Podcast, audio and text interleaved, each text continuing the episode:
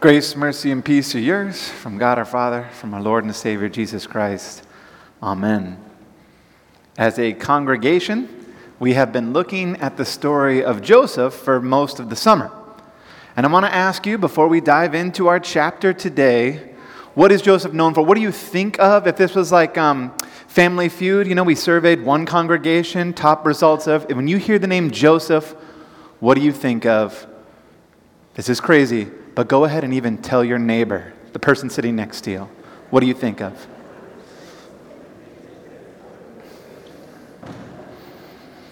If you're not sitting next to someone, then that's okay. All right, yeah.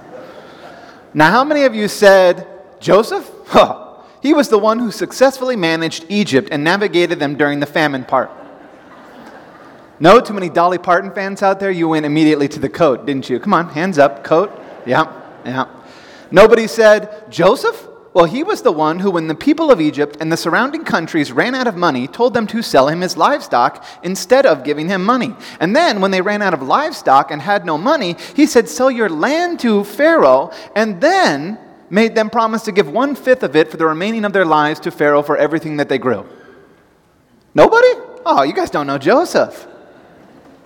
Now, how odd is it that today, probably the first thing that we would jump to would be to value people of great wealth, people of shrewd business practices. How odd is it that this man procured so much wealth and power, but is mostly remembered for his coat, for his brokenness, for his struggles, for his cracks, and then ultimately for the one being recon- reconciling the ones who hurt him. Now, I'm going to read through the story of Genesis chapter 45, and I'm just going to read the whole chapter. And I know for the most part, we know what's going to happen. There's not like a little surprise here. So I didn't want to break down all of it. I'll hint towards some because, you know, when the surprise is gone, you know, that's okay. We still want to hear this story. But there is something in the middle today that I will circle back to. But for now, Let's let our hearts be at peace. Let's recognize that whenever we read God's word, that it's God speaking to us himself, that he is teaching us, that he is reminding us, that he is guiding us. And here we are in Genesis 45. It's in your bulletin, or if you brought your Bibles, you can follow along. It's also on the screen. Then Joseph could no longer control himself. Again, this is right after Judah's, Judah's big speech. Then Joseph could no longer control himself before all his attendants, and he cried out, Have everyone leave my presence. So there was no one with Joseph when he made himself known to his brothers. And he wept so loudly that the Egyptians heard him.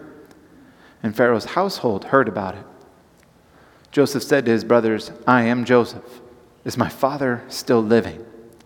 But his brothers were not able to answer him because they were terrified at his presence. Fear, they're fearing what's about to come because this was the moment, you know, Joseph just revealed. But Joseph said to his brothers, Come close to me. And when they had done so, he said, I am your brother Joseph, the one who sold the one you sold into Egypt. And now do not be distressed and do not be angry with yourselves for selling me here, because it was to save lives that God sent me ahead of you. For two years now there has been famine in the land, and for the next five years there will be no plowing and reaping. But God sent me ahead of you to preserve for you a remnant on earth and to save your lives by a great deliverance. So then it was not you who sent me here but God. He made me father to Pharaoh, lord of his entire household, and ruler of all Egypt. Now hurry back to my father and say to him, This is what your son Joseph says God has made me lord of all Egypt. Come down to me and do not delay. You shall live in the region of Goshen and be near me, you, your children and grandchildren, your flocks and herds, and all you have. I will provide for you there, because five years of famine are still to come. Otherwise, you and your household and all who belong to you will become destitute. From the one that the brothers would bow down to, the one that the brothers had wronged, the one the brothers had thought they killed and done away with, is now the one who forgives and the one who will provide and sustain and give them life. We've heard that story in a much richer way many times. Text continues and says, You can see for yourselves, and so can my brother Benjamin, that it's really I whom I'm speaking to you. Tell my father about all the honor accorded me in Egypt and about everything you've seen, and bring my father down here quickly. Then he threw his arms around his brother Benjamin and wept. And Benjamin embraced him, weeping. And he kissed all his brothers and wept over them, and afterwards his brothers talked with him. When the news reached Pharaoh's palace that Joseph's brothers had come, Pharaoh and all his officials were pleased. Pharaoh said to Joseph, Tell your brothers, do this load your animals and return to the land of Canaan, and bring your father and your families back to me. I will give you the best of the land of Egypt, and you can enjoy the fat of the land. You are also directed to tell them, Do this Take some carts from Egypt for your children and for your wives, and get your father and come. Never mind about your belongings, because the best of all of Egypt will be yours. So the sons of Israel did this. Joseph gave them carts as Pharaoh had commanded. And he also gave them provisions for their journey. To each of them he gave new clothing, but to Benjamin he gave 300 shekels of silver and five sets of clothes. And this is what he sent to his father ten donkeys loaded with the best things of Egypt, ten female donkeys loaded with grain and bread and all other provisions for his journey. And then he sent the brothers away, and as they were leaving, he said to them, maybe jokingly, I don't know, don't quarrel on the way. But this, this entourage that arrives, just so that we can kind of get some sort of an idea of what would this really look like, would be like Air Force One and a bunch of Amazon planes that are just filled with supplies suddenly landing in the middle of the rainforest to a tribe, and they're being like, What is all this? Or if you're a Star Trek fan, do you remember in The Wrath of Khan, the new one, not the old one, where the. the sh- I've seen one nod, some empty Dr. Hollett's Star Trek is very cool. You can check it out. Oh, you know? Nope, never heard. You know what? I'm just going to move on. Finish the story, Trevor. So they went up out of Egypt, came to their father Jacob in the land of Canaan. They told him, Joseph is still alive. In fact, he's ruler of all Egypt. Jacob was stunned. He did not believe them. But when they told him everything Joseph had said to them, and when he saw the carts Joseph had sent to carry him back, the spirit of their father Jacob revived. And Israel said, I'm convinced my son Joseph is still alive. I will go and see him before I die. Now, I want to go back. Don't just turn the page just yet. I want to go back to verses 5 through 8. Because sandwiched there, Joseph says something that many people say is, is the theme for the entire narrative, the entire story of Joseph. And now do not be distressed and do not be angry with yourselves for selling me here. Here it is.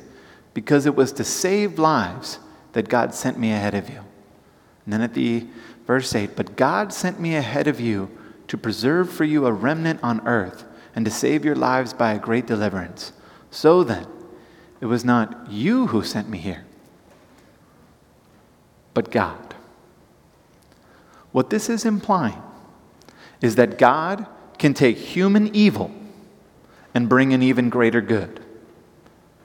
And this is, well, when it's said at the macro level, that God can take human evil and bring an even greater good, we say, yes. But when we say this at a personal level, that God can take human evil and bring an even greater good, well, we might be tempted to not right away say yes, but instead to right away say, but why? Why? Now, to be clear, let me tell you what this is not going to be. This saying that God can take human evil and bring an even greater good is not saying that bad things happen to good people. This is not saying that God is all loving but he's not all powerful. So we have to learn to forgive God for the pain that he causes in our lives because he might have a plan. That is not the God of the Bible. And that is not what this text is saying. This text is not saying that God wants evil to happen, that God wants bad things to happen to us so that he can use it. That is not the God of the Bible.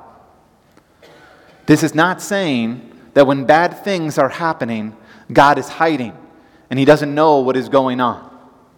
When the psalmists or other people in the Bible say, Oh God, why do you hide? They are saying, God, why can't I see you in this? Why am I only looking around and seeing evil and bad? Joseph is telling us that God can take human evil, things that humans mean for harm and for wrong, and can overcome them and bring good. Joseph is telling us that when we fix our eyes on ourselves and what we have done, or we fix our eyes on the things that have happened to us in the moment the very temporary things, that we miss the eternal. We miss that God is with us. We miss that God is in control. We miss that God is at work. Even so, all these things keep happening. Joseph chose to give glory to God in spite of everything that had happened to him by the hands of his brothers, in spite of the wrong, in spite of the suffering that he had to deal with. He chose to give God praise. Can God take human evil and bring an even greater good? Yes. And I think it's okay to sometimes say why. Now, I think that there are three additional stories apart from this story of Joseph that can help us try to flesh out that why. The first is this story of a guy named Tobit from the tribe of Naphtali. He was a man who was carted off to Assyria and to Nineveh, and all he wanted was to go back to Jerusalem. He wanted to go back to Jerusalem, leave exile, and go and worship at the temple. He prayed constantly while in exile, asking God to go back home where he could make God's name known, where he could praise God. Because he believed that in Nineveh, in exile, he was ruined. He was stuck. He couldn't make God's name known. Couldn't glorify God the proper way, the right way, the way God is supposed to be glorified. And he would pray, God, just fix this. Fix this. Let me go back home to Jerusalem, to the temple. I can't do anything when I'm in exile. And bad things happen to this person who, in this story, is a righteous man who did all the right things and more than anything else, just wanted to worship God in Jerusalem, in the temple, like he's supposed to do. And all this stuff happens that's kind of bad, but at the end of the story, there's this really long prayer that he gives. And he says at the start of it, Praise him, you Israelites, in front of the Gentiles, exalt him before every living being. And we might go, Okay, that's no big. What's so special about that? We hear that all the time. Praise God. Yep, yep, yep. But in context, we got to remember that Tobit has been stuck in exile. That this man never got to go back to Jerusalem to the temple. He never gets to go back. And in many ways, this man is still broken. But he finally realizes that even there, in brokenness, in exile, in the place he doesn't want to be, God's greatness can be shown. He can still praise God and tell of his works, even in loss, even when things don't go the way we want them to, or should we say, even when things don't go how they're supposed to go? God is not powerless. God is not absent, but instead is highlighted His mercy, His power, so that no matter where we are, no matter why or how we got there, the opportunity to praise God remains. The second is this 400 years ago, there was this um, powerful shogun in Japan. And his favorite tea bowl that he had purchased and he loved, at one point, it got shattered, it got cracked, it was, it was useless. He couldn't use it anymore. So he sent it off to be fixed and asked, you know, make it new, make it work make it like the way it was. And they sent it back, and it was gross, it was ugly, it wasn't fixed at all. And so he issues this challenge to all the, the, the artists around to fix his teapot. And someone had this idea of lacquer resin that was mixed with gold, gold that had been ground up into dust. And the gold resin then was used to fit the parts back together. They didn't send him a new pot or make it look like it was never broken. Instead, it was something different. It looked a little bit like this. And you may have seen this before. This art is called kintsugi, right? And when we look at this, you might be like, man, that was probably a really nice cup at one point. But now our eyes are drawn to the cracks. The cracks are highlighted.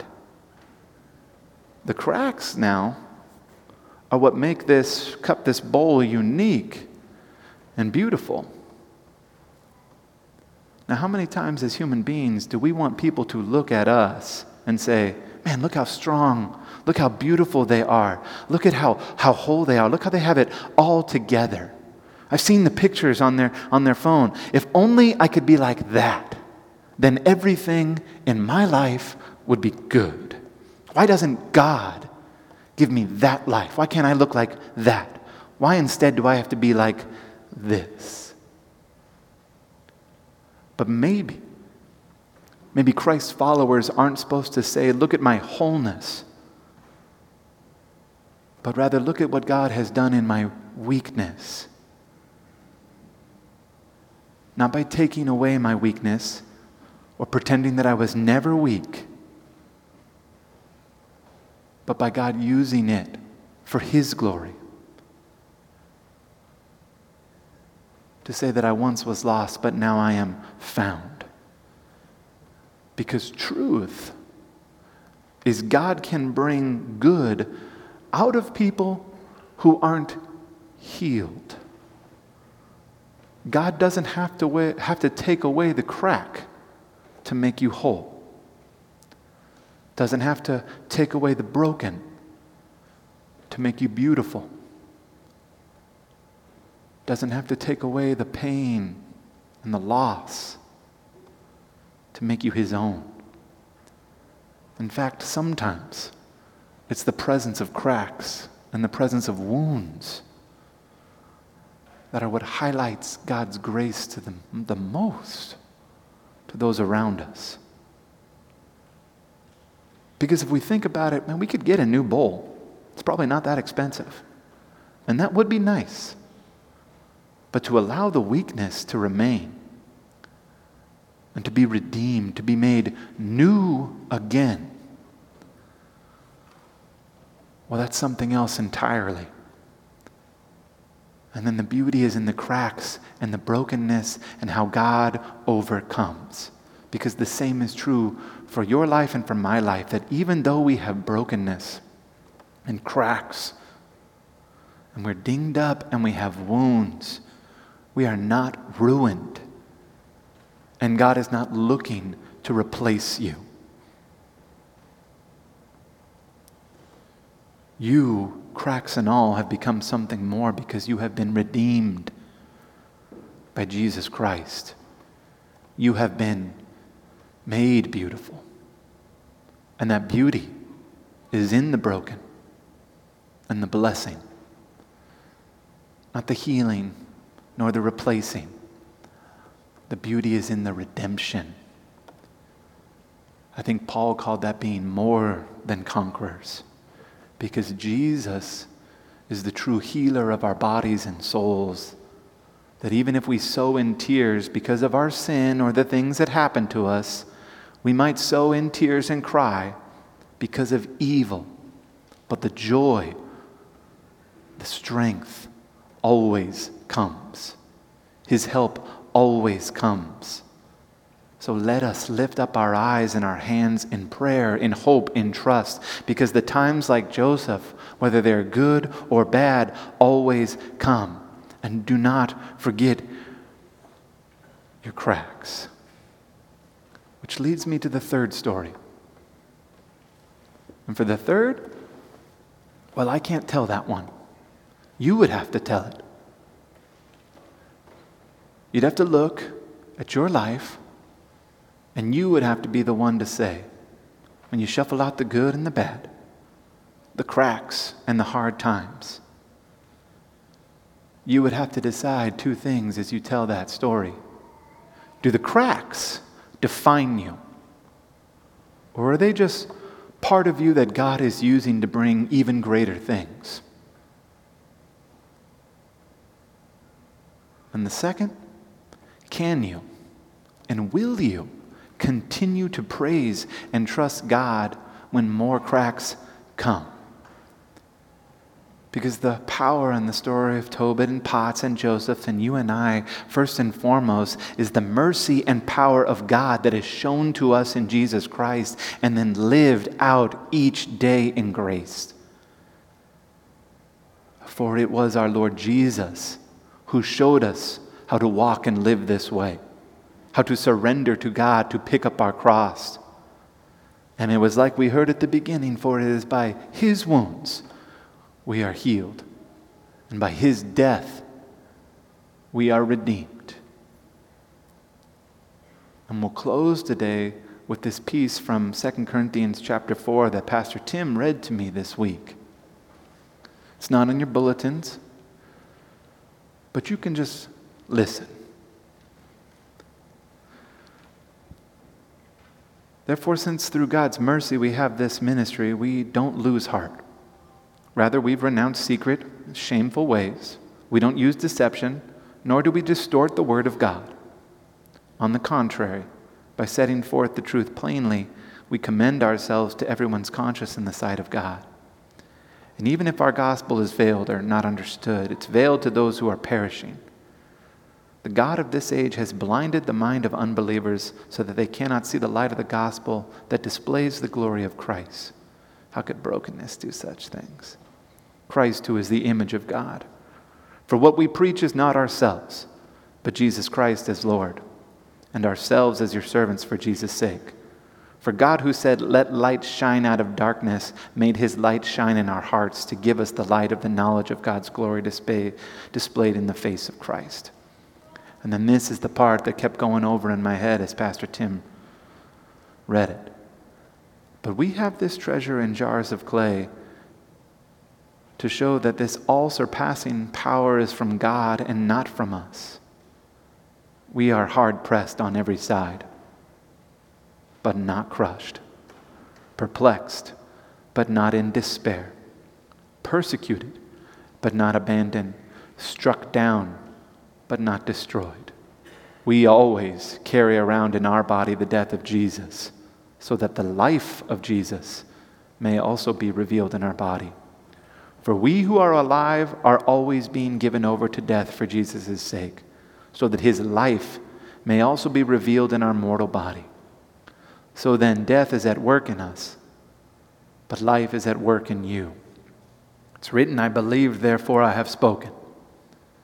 Since we have the same spirit of faith, we also believe and therefore speak. Because we know that the one who raised the Lord Jesus from the dead will also raise us with Jesus and present us with you to himself. All this is for your benefit, so that the grace that is reaching more and more people may cause thanksgiving to overflow to the glory of God. And this is for us. Therefore, we do not lose heart. Though outwardly we are wasting away, yet inwardly we are being renewed day by day. For our light and momentary troubles are achieving for us an eternal glory that far outweighs them all. So we fix our eyes not on what is seen, but on what is unseen. Since what is seen is temporary, but what is unseen is eternal. Amen.